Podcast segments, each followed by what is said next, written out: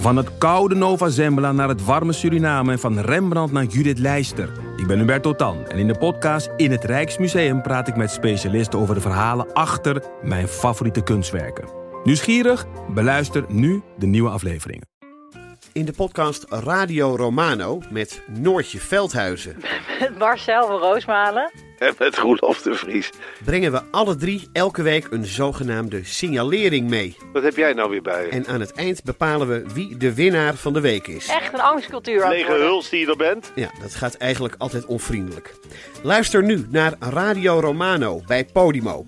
Via podimo.nl slash Radio Romano luister je 30 dagen gratis.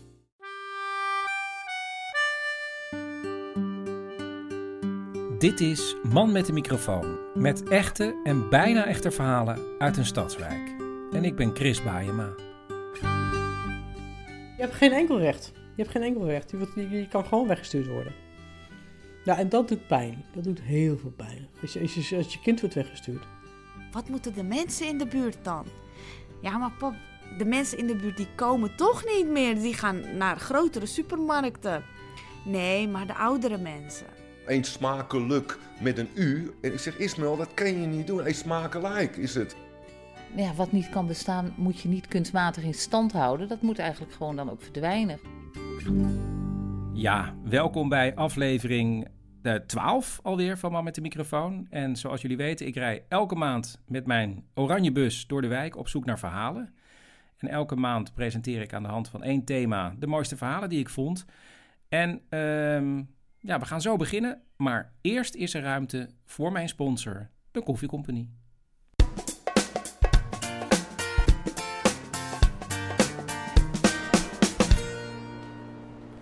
Dit is het geluid van de Hortus in Amsterdam, botanische tuin. Maar ja, het is niet echt een jungle, dus ik doe er even wat extra geluid bij. Want ik sta in de tropische kas met eh, medewerker Reinoud Havinga. Ja, als het goed is hoor je het ook wel een beetje. Het klinkt hier als een, eh, als een jungletje. Het voelt ook warm aan. Maar hi- hier staat een bijzondere plant, toch Reinoud? Ja, hier staat de koffieplant. Ehm, die, eh, dat is een van de planten in onze collectie. Maar dit hier, de Hortus in Amsterdam, staat eigenlijk aan de bakermat van heel veel koffieplanten, toch? Klopt, ja. ja. Eh, koffie die komt oorspronkelijk uit Afrika, uit Ethiopië om precies te zijn. En eh, werd al, eh, was al bij de Arabieren bekend. En eh, werd ook naar Europa verhandeld. Maar de handel was in handen van de Engelsen. En wij als Nederlanders met die VOC in de 17e eeuw, wij wilden die handel. Nou, dat lukte niet. En ehm, op een gegeven moment is er een order gekomen vanuit Batavia om die plant te roven eigenlijk. Of te, te smokkelen, uit Arabië weg te smokkelen. Nou, dat is gelukt. Let wel, wij hadden een plant. En alle andere mensen handelden alleen in gebrande koffie. Dat hielden die mensen in Arabië helemaal voor zichzelf, die planten. En wij hadden er een en die werd gebracht naar de Hortus in Amsterdam. En wat denk je dat de burgemeester van Amsterdam een paar jaar later deed? Die was na een oorlog op bezoek bij Frankrijk om de, handelscontacten weer aan te halen. En die had een eh, koffieplantje meegenomen als geschenk. Ik, zou er, ik zou er blij mee zijn geweest als ik eh, Lodewijk XIV was.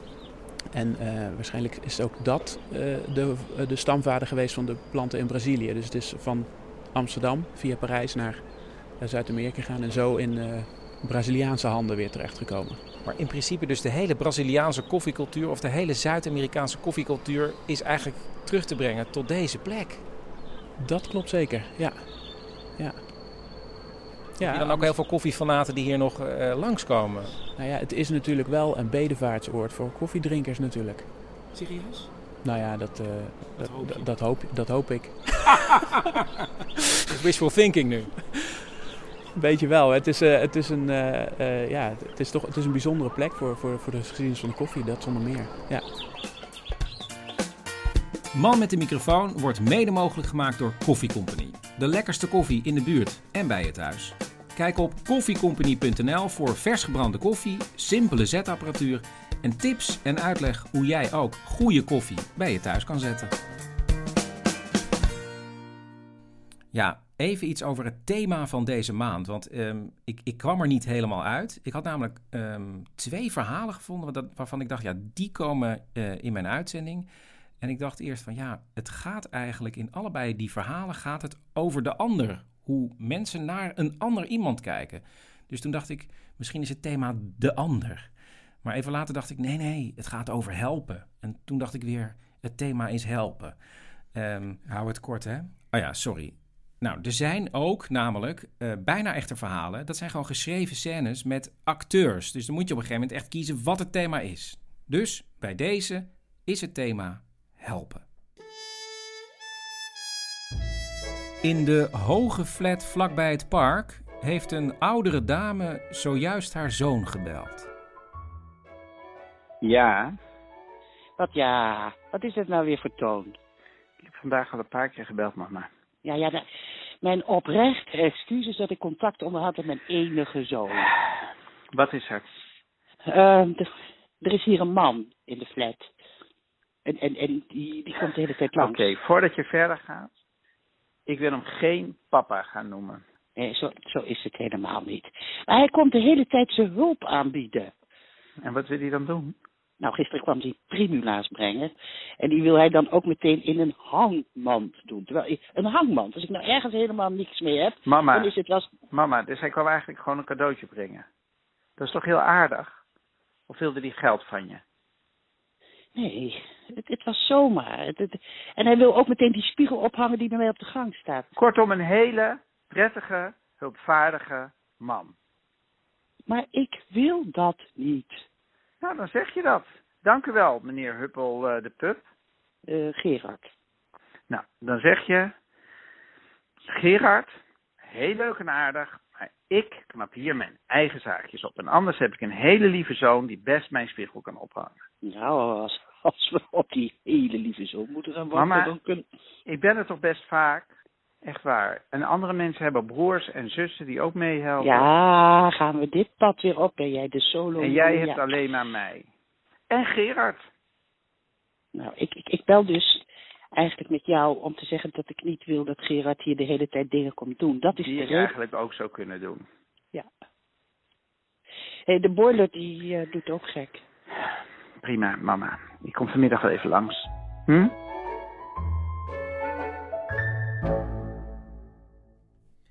Goed, Chris. Ja. ja, dit wordt eigenlijk een verhaal in tweeën. In tweeën, klopt, ja. En het eerste gedeelte gaat over jezelf. Ja, over mij. En het tweede gedeelte gaat over, is eigenlijk het verhaal van, van Trix. Ja, maar we beginnen, nou ja, we beginnen gewoon. Oké. Afgelopen maand heb ik een eh, praatje gehouden bij een groepje jonge bloggers bij mij in de buurt. Die schrijven over de buurt, verhalen. En ze zijn zo rond de twintig. En eh, een van hen is een zwaar gehandicapt meisje. En die maakte tijdens mijn praatje heel veel geluid. En af en toe stond ze ook op en werd ze door een begeleider even weggebracht. En dan kwam ze weer terug. En ik werd uitgenodigd vervolgens voor een etentje. En ik had ook gezegd, ja, misschien kan ik dan wat verhalen opnemen. Maar ik dacht ook, ja, daar zit dus iemand misschien bij die heel veel geluid maakt. Ja, Chris. En Ehm. ja, leg maar even uit. Jij en geluid tijdens opnames. Ja, dat is een heel apart iets. Ja. En misschien, ja, ik, ik hoor altijd overal geluid. Je hoort alles, hè? IJskasten die aanstaan, eh, ventilatoren die nog werken. Misschien even ja, gewoon illustreren aan een van de gesprekken die ik deze maand opnam. Oké, we laten even wat horen. Wacht, we gaan toch ergens anders zitten? Want Ja, heb last van? Ja, niemand heeft Je hoorde tik-tik, hè? Nou ja, tik-tik kan toch afleiden. Ja, en nu ging je eten met iemand die misschien heel veel geluid zou maken. En hoe ging dat?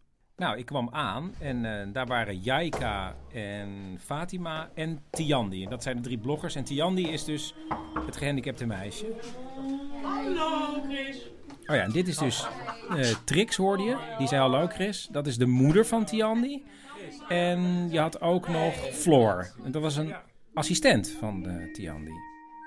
En hoe was het? Ja, eh, ja, eigenlijk wel heel gezellig.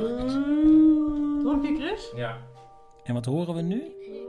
Ja, dit is eigenlijk het enige wat ik eh, na de entree heb opgenomen die avond. Ehm, ja, ik vond het toch raar met al die geluiden. Maar eh, je hoort Tiandi en die kan niet praten. Eh, ze kijkt je ook niet aan. Maar ze kan wel communiceren Want als je haar hand pakt en genoeg tegendruk geeft, dan kan ze op een toetsenbord letters aanwijzen. En zo kan ze woorden en dus zinnen produceren. Trix, haar moeder, zegt dus wat ze typt. En eh, ja, dit is eigenlijk het eerste etentje van een hele marathon van etentjes. En Tian die zegt dat ze hoopt dat mensen elkaar door die etentjes leren respecteren.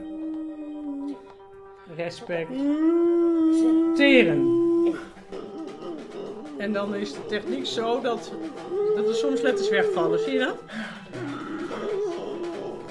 Oh, nou. Het gekke is, als ik het zelf beluister, vind ik het eigenlijk raarder klinken dan het in het echt is. Oh, ja, want ehm, ja, je hebt een gesprek met elkaar. En eh, af en toe maakt Tian die geluid. En eh, soms loopt ze ook weg met eh, haar assistent Floor. En dan is ze een tijdje weg en dan komt ze weer terug. Maar het is niet zo dat je helemaal geen gesprek bijvoorbeeld kan, kan voeren met mensen. Oh, ja. En maakte zij dan heel veel indruk op jou? Ja, nee. Ja, zij maakte heel veel indruk. Maar wie nog meer indruk maakte die avond, was haar moeder Trix.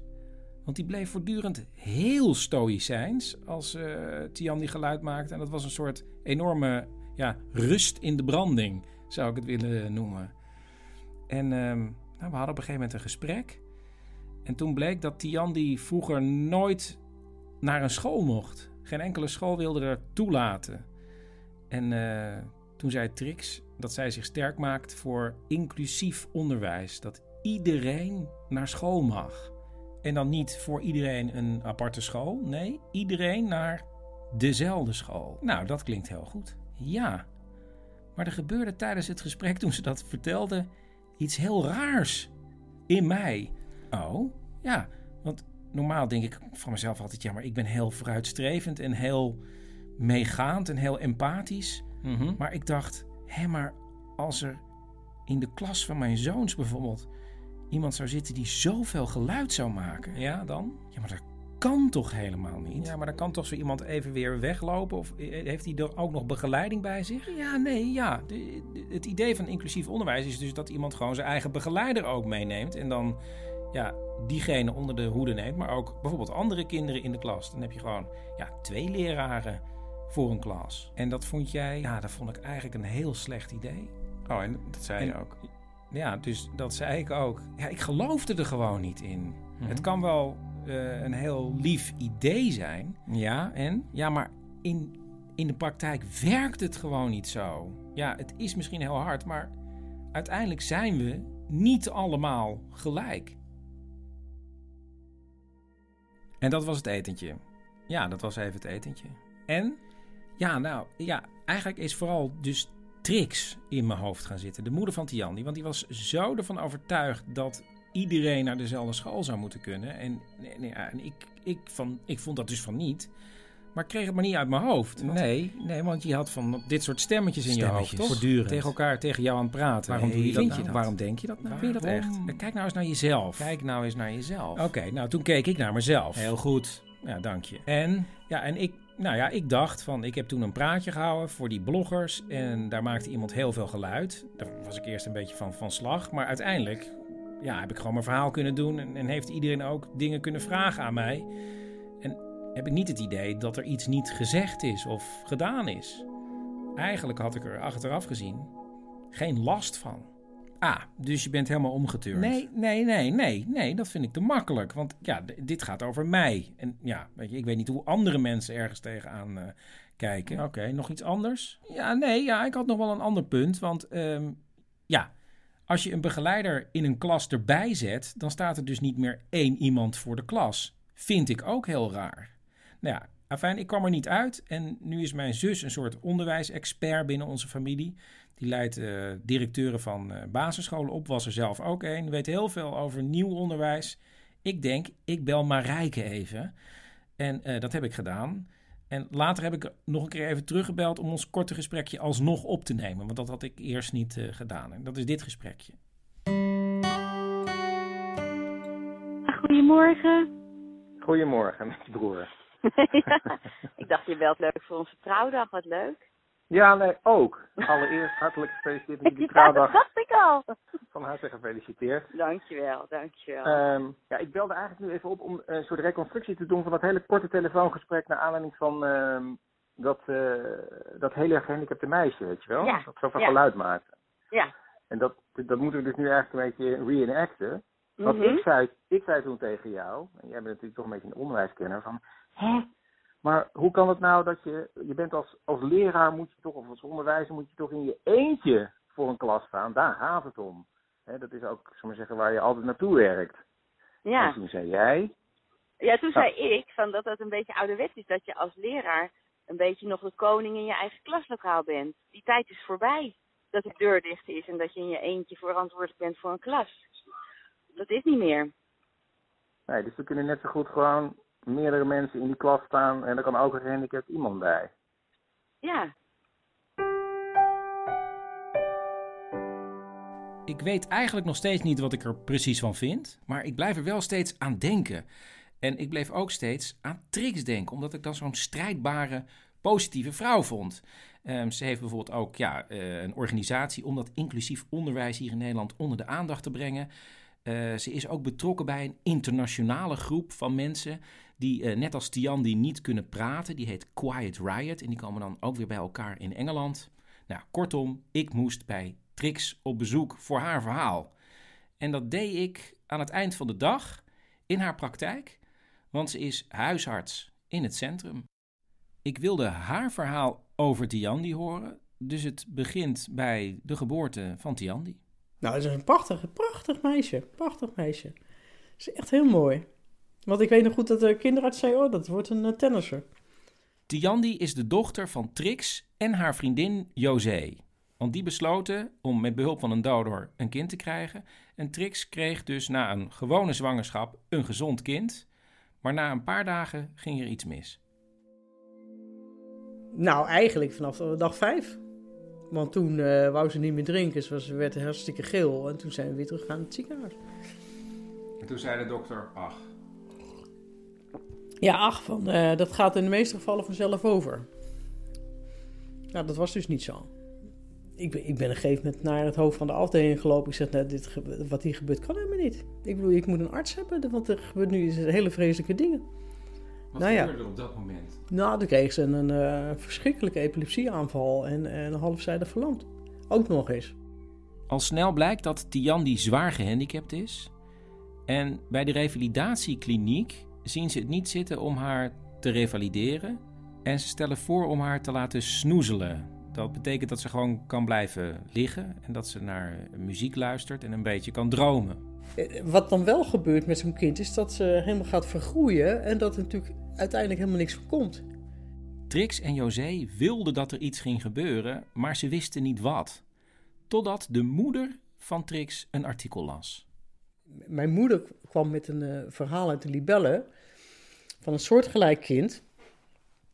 Waren die ouders mee naar Engeland gegaan en die hadden toen een soort oefenprogramma opgezet. En dat hebben wij ook gedaan. Trix en José gaan naar Engeland en leren daar in ieder geval twee belangrijke dingen. Allereerst heel goed revalideren. Eindeloos oefeningen doen. En dan niet één uurtje per dag of een half uurtje per dag, wat hier vaak is. Nee, vijf uur per dag. En ten tweede, zoek in je eigen omgeving naar vrijwilligers die jou willen helpen met die revalidatie. En dus verspreiden ze in hun eigen buurt allemaal briefjes. Um, zoiets van, goh, um, Tjan is een leuke, mooie meid en, en, die wil graag leren kruipen. Zoiets. Wie wil meehelpen haar dat te leren? Zoiets, geloof ik. En dan minimaal drie uur per week, of drie keer een uur per week. Nou, en toen kregen we, nou, ik denk dat ze iets van twintig mensen hadden. En dan kon je vijf dagen in de week mee vullen. Twintig mensen die ombeurten met z'n tweeën of z'n drieën, Tian vasthielden en oefeningen met haar deden. En toen het gezin zich ging uitbreiden en Trix en José met Tian verhuisden naar een dorp, vonden ze weer nieuwe vrijwilligers. Nou, en, en dat was ook zo leuk, want die mensen hebben heel lang nog uh, zijn blijven zitten. Inmiddels was een broertje geboren en later kwam het zusje ook nog. We kregen een gratis buurtoma bij. Die ging op die andere twee passen de hele tijd. Ja, dat was, was echt, echt waanzinnig. Dat was heel leuk. Het vreemde is, dat als ik met eh Trix praat, dat ik af en toe denk, "Boe, je bent wel heel positief. Ehm, want ja, af en toe word je er toch ook moedeloos van? Ik heb meer ingezien dat, het, eh, dat je dus jezelf ermee kapot maakt. En daar heeft Tjan natuurlijk ook niks aan. Trix en José hebben volgens het Amerikaanse methode ook echt geleerd om vooruit te kijken en positief te denken. Maar ze is ook echt een heel opgeruimd type. Ik snap wel dat je het... Ja. Kijk, ik denk ook elke, elke Hmm. ochtend, het is een mooie dag. Maar soms denk je, ja, fuck, weet je wel. Nee, nee, nee, nee, nee. Trix is het meest opgeruimde type op aarde. En er komt een award nu ook de straat binnenrijden. Ze komen hem uitreiken aan jou. Nee, nee, nee, nee, maar ik, ik, weet- volgens mij eh, zie je wij, zijn er veel meer mensen die zo in elkaar zitten als ik hoor. Echt waar. En José? Ja, die zitten ook zo in elkaar. Waar, waar we elkaar ontmoeten. Op een soort... Op... Oh, voetbal. Ja, kijk, weet je wat natuurlijk, misschien is dat ook wel, dat je, dat je als eh, lesbische vrouw, sowieso ga je niet mee het normale. En dus dat geeft een enorme eh, kracht ook, hè? dat je denkt, oh ja, ik doe het op mijn eigen manier. En eh, als, het, als het, de overheid, dat de maatschappij niet doet zoals ik het wil, dan doe ik het zelf, op een andere manier.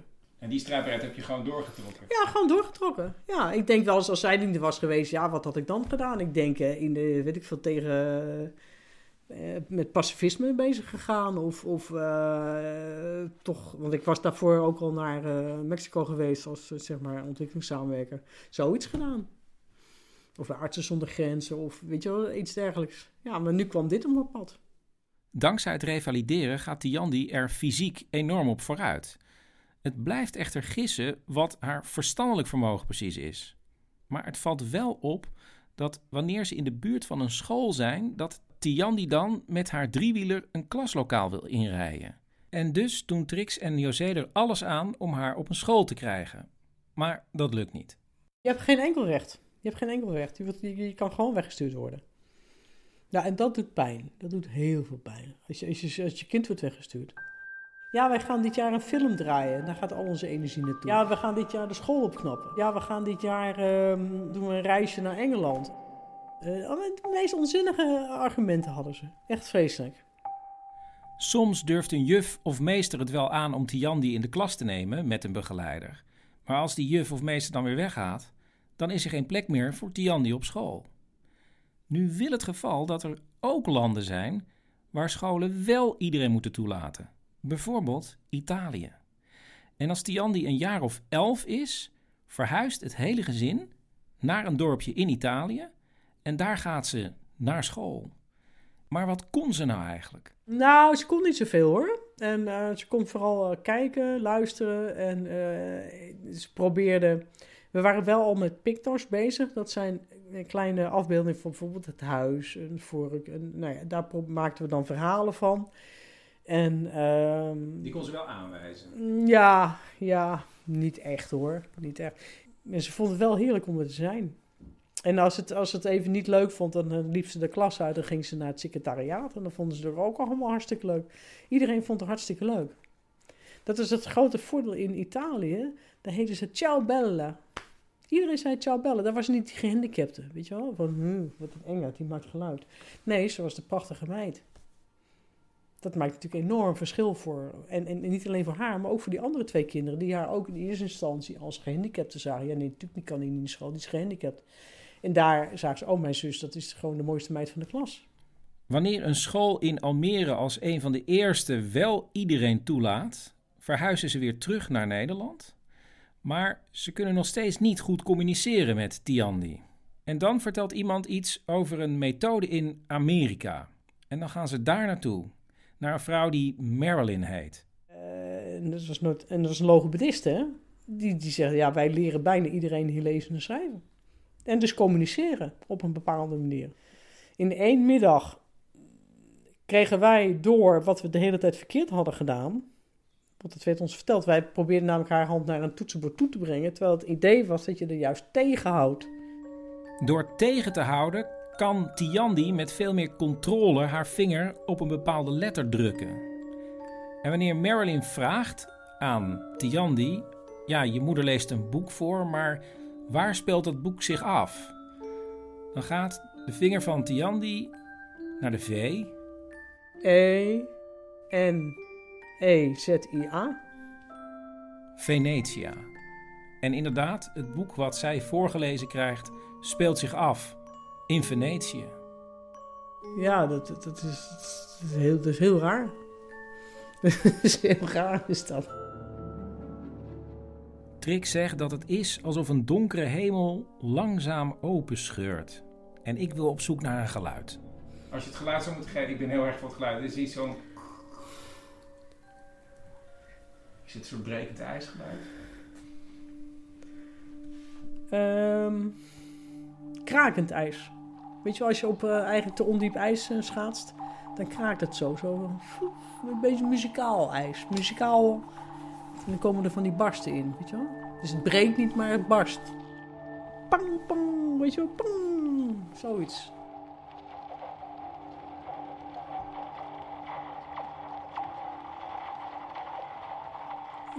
Ik denk, heb, je, heb ik je nou goed gehoord, weet je wel? Eh, want met dat, dat, dat scheurende of dat, dat krakende ijs heb je natuurlijk ook altijd dreiging dat het echt scheurt, dat je dan er doorheen valt. Dus, eh, dus je denkt, ja, wat gebeurt er? En, ehm, en is het wel echt? Ja. Je, het duurt een tijd, tenminste bij mij duurt het dan een tijd voor ik echt geloof dat het zo is. Maar het is echt zo. En na 14 jaar kunnen ze op een betere manier communiceren met Tiandi. En Tiandi gaat naar een middelbare school in Engeland, want daar wordt ook iedereen toegelaten in bepaalde districten. En later haalt ze ook nog in Nederland een bachelor aan de Amsterdam University College. En ze publiceert ook nog een boek met de belevenissen die ze meemaakt en de gedachtes die zich afspelen in haar hoofd. Ik blijf overigens nog steeds met Trix in discussie over de inclusieve school. Ehm, en dat gaat dan bijvoorbeeld als volgt. Maar uiteindelijk zijn we allemaal ongelijk. Het is een illusie om te denken dat we allemaal gelijk zijn. Nee, maar je, mag wel, je moet wel de gelijke kansen hebben.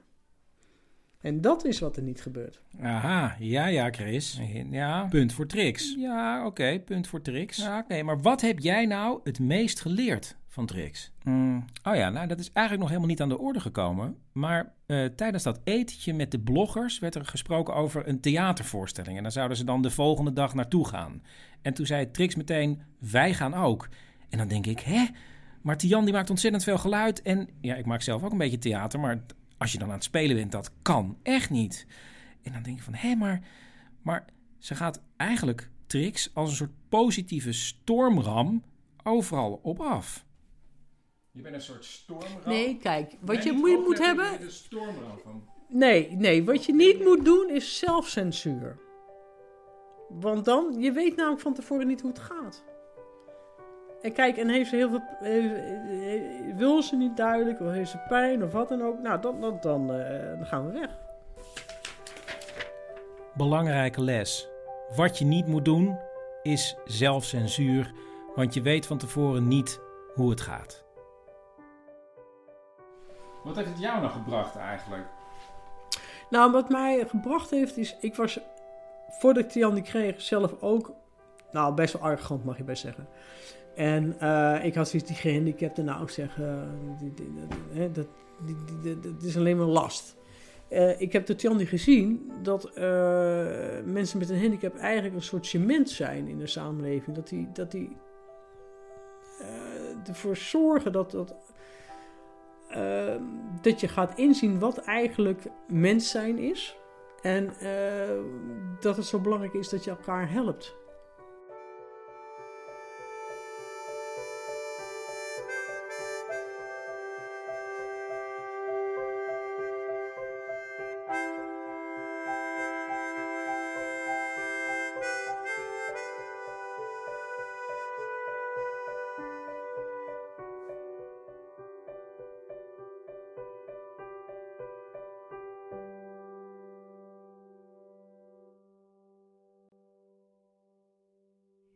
Je kan al een hele tijd een clubkaart kopen van Man met de microfoon. Dat is de kaart waar je helemaal niks mee kan, behalve kan laten zien dat jij iemand bent die zo'n kaart heeft. Die zijn te koop vanaf 25 euro. Kan je gewoon kijken op manmetdemicrofoon.nl. Maar ik heb dus ook sinds kort t-shirts. En die gaan heel goed. Dus ik dacht, ik bestel extra t-shirts, maar dan laat ik ook een commercial inspreken door Bert. Hey, ja, Bert, ik dacht ik neem dit meteen op. Voordat we gaan inspreken, want je hebt een shirt aan. Een t-shirt. Ja, het is een ontzettend fijne shirt. Fijne kwaliteit, hij zit lekker, hij is lekker zacht. Ja, staat je heel goed. Dank je. Ja, hij doet ook wat met me. Ja? Ja, ik weet niet. Bel mijn moeder meer. Die woont in Dronten. Je moeder. Ja. En als ik bijvoorbeeld over een... Ik weet niet, als ik over een brug loop... dan heb ik ook echt het gevoel dat ik over een brug loop. Begrijp je? Het is een journey. Ja. En Oh ja, heb je nog meer voorbeelden? nou, met dit shirt eraan... denk ik er wel eens over om bijvoorbeeld een cursus houtbewerking te gaan volgen. Maar misschien ook niet. En dat is weer het fijne eraan, snap je? Hm. Ik Kijk ook meer naar het 8 uur journaal tegenwoordig. I don't know. Ja. Ja, zullen we de voice-over opnemen? Prima. Oké Bert, zodra je het muziekje hoort, eh, dan kan je. Doe aan iets nieuws? Kies dan voor het life-changing man met de microfoon t-shirt. Diverse modellen voor dames en heren. Kijk snel op manmetdemicrofoon.nl en kies een exemplaar in jouw maat. Niet wachten. Doen.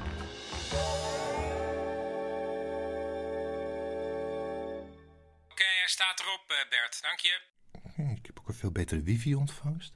Zo twee streepjes erbij. Ik rijd natuurlijk veel met mijn bus door de buurt. En op een dag was ik in het dorpje vlakbij eh, het grote station. En daar viel opeens een winkeltje op. Daarvoor had er volgens mij ook een winkel gezeten, of het was vernieuwd. Ik wist het niet, maar volgens mij was het vroeger helemaal beplakt met van die grote winkelruitstickers. En nu was het een mooi open winkeltje. En ik werd vooral getroffen door het eh, logo wat op het raam geplakt was. Dat was namelijk een Superman-logo. En daar stond in Buurt Superman. Dus ik ging naar binnen. We moeten mij- even zeggen wie u bent. Ben ik Ismail. En hoe lang heeft u de winkel al? Eh, over de 20 jaar bijna. Ik ben slager, ook geweest. Nu is, maak ik lekker pastrami en dan echte Turkse naturele worst. Specialig, helemaal natuur. Ik begrijp dat er mensen van heinde en verre komen naar de winkel voor zijn slagersproducten. En hij heeft natuurlijk ook een half supermarktje. Maar hij begrijpt mij niet helemaal. En daarom belt hij zijn dochter Asje Gül. En die ontmoet ik aan het eind van de dag, ook in de winkel. U heeft mij vanochtend gebeld van eh, ik ben hier. Eh, dat, dat begrijpt hij niet helemaal. Hij weet wel dan radio, televisie, maar dan denkt hij van... Oh, we komen op tv. Oh, eh, dan gaat hij helemaal van... eh, ik moet haar even bellen, even vragen van eh, wat het precies inhoudt. Nou, en het houdt in dat ik eh, de geschiedenis van het winkeltje graag wilde weten. En Asje Gül legt uit dat ze het winkeltje inderdaad al twintig jaar hebben. En ze komt uit een gezin met vijf kinderen. En al vrij snel hielpen ze allemaal mee. Het was echt een familiebedrijf geworden op een gegeven moment. Mijn broer die hielp en eh, we gingen toen kassa draaien met mijn broer. Ik heb zelfs momenten gehad dat ik een kratje onder mijn voeten had, omdat ik niet boven de toonbank kwam. Zo klein was ik dus. In dezelfde tijd komt Willem met zijn gezin in het straatje achter de winkel wonen. En je, je stelt elkaar voor. En ik had op dat moment ook een, een klein dochtertje. En die huppelde ook de winkel in voor een ijsje. Dus je, je krijgt wat, wat meer eh, contact dan alleen maar klant-ondernemer. Ik hielp hem ook. Ik kom uit de bouwwereld vandaan. hè. En als hij een probleempje achter met zijn keuken had of, eh, of in zijn koelcel, dan eh, eh, zei ik, nou, ik kom je wel even helpen en ik ga die keuken in. En ja, dan kreeg ik een, een, een broodje kufte van hem of ik kreeg een, een Turkse pizza van hem. En een, hè, dus ja, het is meer dan een buurman voor me. Willem zag ook dat het winkeltje in de loop van de jaren eigenlijk helemaal niet met zijn tijd meeging. Het, het is een soort, soort, soort, soort, soort Windows-update wat je zo nu en dan krijgt van 10.0 of, uh, of 11.0. En ja, het is bij hem, 1.0. ah, dat is bij hem nooit gebeurd. Dus hij bleef elke keer, af en toe kwam hij wel eens weer uit Turkije terug. En had hij van die posters had hij, uh, die dan meegenomen, op het raam geplakt. Waarvan van, van, van teksten ook opgeschreven zijn. Niet in het Nederlands, eens smakelijk met een U, luk. En ik zeg, Ismail, dat kan je niet doen. Eens smakelijk is het. Oh ja, ja, ja. Maar het, het, staat er al opgeplakt. Nou ja, de, de, de vitrine zat er af en toe zat er glasbreukjes in. En het schilderwerk aan het plafond, dat kwam erbij, dat kwam erbij. Ah ja, daar hebben wel honderd pak uh, echte soep staan in de zomer. Ja, uh, door, het hele, door het hele jaar heen. Hij denkt, nou ja, Hollanders, uh, ettensoep. En er moet gewoon flink soep zijn. In de loop der jaren hebben zijn kinderen steeds minder tijd om te helpen. En het gaat steeds slechter en slechter met het winkeltje. En er komt bijna niemand meer. Dus wij hadden zoiets van, weet je, je moet gewoon lekker uh, rusten. Je hebt genoeg gewerkt, blijf gewoon lekker thuis. Sluit de winkel maar. Maar hij kon het maar niet laten. Hij had toch wel zoiets van, ja, weet je, laten. Maar wat moeten de mensen in de buurt dan? Dat zei hij dan. Ja, maar pap, de mensen in de buurt die komen toch niet meer. Die gaan naar grotere supermarkten. Nee, maar de oudere mensen. En dat waren ook zijn klanten die nog overgebleven waren. Het waren er misschien 10, 15, maar daarvoor wou hij dus de deuren niet sluiten. Omdat hij dacht, ja, maar wat moeten zij dan? Die kunnen niet naar de grote supermarkten. Er zijn slechtziende ouderen. En, en die vinden het moeilijk om in een grote supermarkt gewoon hun portemonnee uh, op een vertrouwelijke manier aan de cashier te geven. Ik, maar bij mijn vader, ik zie het niet. Pak maar eruit hoeveel je nodig hebt. Die vertrouwen mijn vader zo erg. Dat, dat, dat, dat vertrouwen heeft hij hun ook aangeboden. Die heeft hij ook gegeven. Want mijn vader die zegt altijd tegen ons, dat heeft hij ook altijd gezegd sinds kleins af aan. Wees altijd eerlijk. Als je eerlijk bent, uh, dan word je altijd beloond. En dus blijft het winkeltje open voor die demente mevrouw. Mevrouw, die heeft u al gekocht hoor. Die hoeft u niet te kopen. Oh, is dat zo? Ja, die heeft u vanochtend. Of die oude meneer die de snelheid van een supermarkt nooit zou overleven. Al sta je hier twee uurtjes lang boodschappen te doen, hij zegt helemaal niks. Hij vindt het prima. En dan strijkt op een dag een organisatie neer in het dorpje op zoek naar een plek waar buurtgenoten elkaar kunnen ontmoeten. Uh, toen waren er meerdere buurtbewoners die ook bijeen waren gekomen. En toen hebben ze allemaal uh, ideeën gebracht van wat kunnen we doen, wat kunnen we doen. En toen uiteindelijk dachten ze van waarom uh, zoeken we eigenlijk een plek waar mensen bijeen kunnen komen. We hebben het al, maar we moeten het gewoon vernieuwen. Ja, welke plek dan? Ja, de Turk. De Turk. En dus gaat Kennisland, zoals de organisatie heet, op zoek naar een goede interieurvormgever. En dan komen ze uit bij Annette. En die ontwerpt normaal, dat laat ze aan mij zien in een catalogus, voorbeelden van hele dure appartementen die gebouwd worden. Weet je Het zijn hele luxe appartementen. Ja, dat is allemaal altijd heel luxe. En het, uh, ja, het grootste gevaar is dat je te goedkoop bent, zeg maar, weet je wel. Dus ja. Een hoogpolig tapijt. Hoogpolig tapijt, goudkleurige... Goudkleurige raamkozijnen. Ja, goudkleurige raamkozijnen, witte banken. nou, eigenlijk vond ik het ook wel heel interessant om een keer een soort, um, nou ja, vrijwilligerswerkachtig ding te doen. ik denk, ga ik eens goed doen voor de mensheid, weet je wel, zoiets. En dus besluit Annette samen met haar assistent Mireille het project aan te nemen. En ze gaat kijken bij het winkeltje. Oh my god, dacht ik echt. Wat een, wat een. Oh, oh nee, ik, ik wil hier niet zijn, dacht ik. ik wil dit niet. Te oud. Je ziet gewoon dat iemand hier zijn geld niet mee kan verdienen. En ik vind eigenlijk, tenminste dat vond ik van, uh, ja, wat niet kan bestaan, moet je niet kunstmatig in stand houden. Dat moet eigenlijk gewoon dan ook verdwijnen. Maar ja, ja. Maar ja, ja, toch weet je, dan kom je daar en dan praat je met zo'n eigenaar. En dat is eigenlijk een schatje. Weet je wel, echt zo'n lieve man.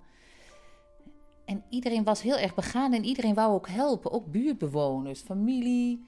het was echt zo'n project zo van zo'n hele buurt. En dat, was, nou, dat vond ik toch eigenlijk wel. eh, dat ik dacht van, oh, weet je, ik hoef het niet in mijn eentje te doen. Annette maakt een simpel plan en samen met een aantal buurtbewoners, waaronder Willem, gaan ze aan de slag. De grote stickers worden van de ramen gehaald, de hele winkel wordt schoongemaakt en alles wordt opnieuw ingericht. En ondertussen leert Annette Ismaël steeds beter kennen. Ja, dan was het maandagochtend en dan werd hij dan gebeld door een hele oude mevrouw van 90 van... eh, oh, Ismaël, kan je me even naar het ziekenhuis brengen? Nou, dan sluit hij gewoon zijn winkel en dan eh, pakt hij zijn auto en dan, dan gaat hij ook met die mevrouw. Die brengt hij dan naar het ziekenhuis, weet je. Want dat, ze, nou, dat vind ik dan zo aardig, bijna zo eh, niet meer van nu, dat dat nog bestaat. Nou, dat vond ik echt uniek. En dan ja, lopen daar gewoon toch een heleboel mensen rond... eh, waarvan je denkt, god, redden die het allemaal wel, weet je wel? Gewoon, gewoon best arm of, of oud of hulpbehoevend of, of echt zwaar onder de medicijn. En ook een heleboel gewone mensen, maar ook mensen waarvan je denkt van, gaat dit allemaal wel, weet je wel? Nou, en als die dan de kracht hebben om hun huis uit te gaan en er is even iemand aardig, nou, dat heeft toch wel heel veel impact op zo'n dag van, zo, van die mensen. Dat, eh, dat iemand hallo zegt, hoe gaat het? En ja, dat zoiets kleins toch wel ehm, wat kan betekenen, ja. ja. Je bent er echt door veranderd, toch? Nou, het heeft wel indruk op mij gemaakt. Want zoals ik daarheen ging, was ik een beetje zo... eh, ja. ja, ik voel me echt, ik voel me echt zo'n VVD'er, weet je wel, als je daarheen gaat. Als eerste naar zo'n winkeltje van hup, korte metten mee maken, weet je wel. Even aanpakken en... eh, maar nu ik dat zo heb gezien, ben ik daar toch wel anders over gaan denken, ja. ja. Eh, hij voelde zich gewaardeerd. Hij voelde zich voor het eerst in zijn leven misschien gewaardeerd. En dat mensen om hem gaven. Dat mensen hem wilden helpen een keer. Niet dat hij mensen ging helpen, maar dat de buurt hem een keer ging helpen. Dus dat, dat vond hij zo mooi. En hij sprak er ook thuis heel erg over. En tegenover zijn vrienden van wat er was gebeurd. En hij was er zo trots op. Vlak voor de opening wordt er midden in de winkel een tafel neergezet met een koffieapparaat en een koekjestrommel. En dan wordt bij de opening ook de nieuwe naam onthuld. De naam die de lading van de winkel het beste dekt, namelijk de buurtsuperman. Kijk, er zijn ook mensen die eh, hier in de buurt nooit eh, bij mijn vader in de winkel kwamen. En die zijn op een gegeven moment eh, bij de opening geweest en die hebben mijn vader gefeliciteerd. En hebben gewoon eigenlijk meer het gevoel gegeven van... we hadden jou zo helemaal niet verwacht. Die hadden allemaal vooroordelen. Wij wisten niet dat je zo was. Wij dachten juist dat je een hele strenge, eh, stomme meneer was. Terwijl mijn vader een hele lieve, aardige meneer is.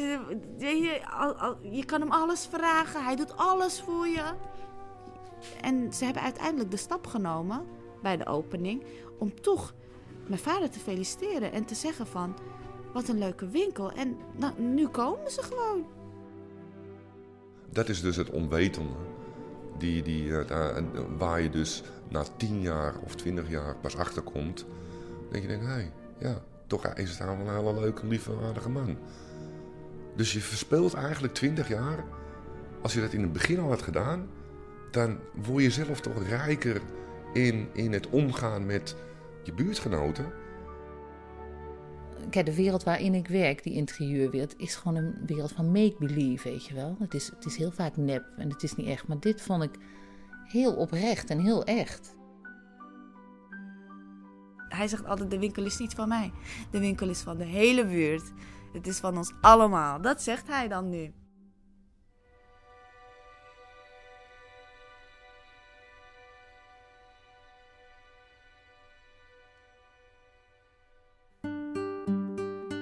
Dit was aflevering 12 van Man met de microfoon. Meegewerkt hebben Paulien Cornelissen, Bert Kommerij, Cecile Heuyer en Micha Wertheim.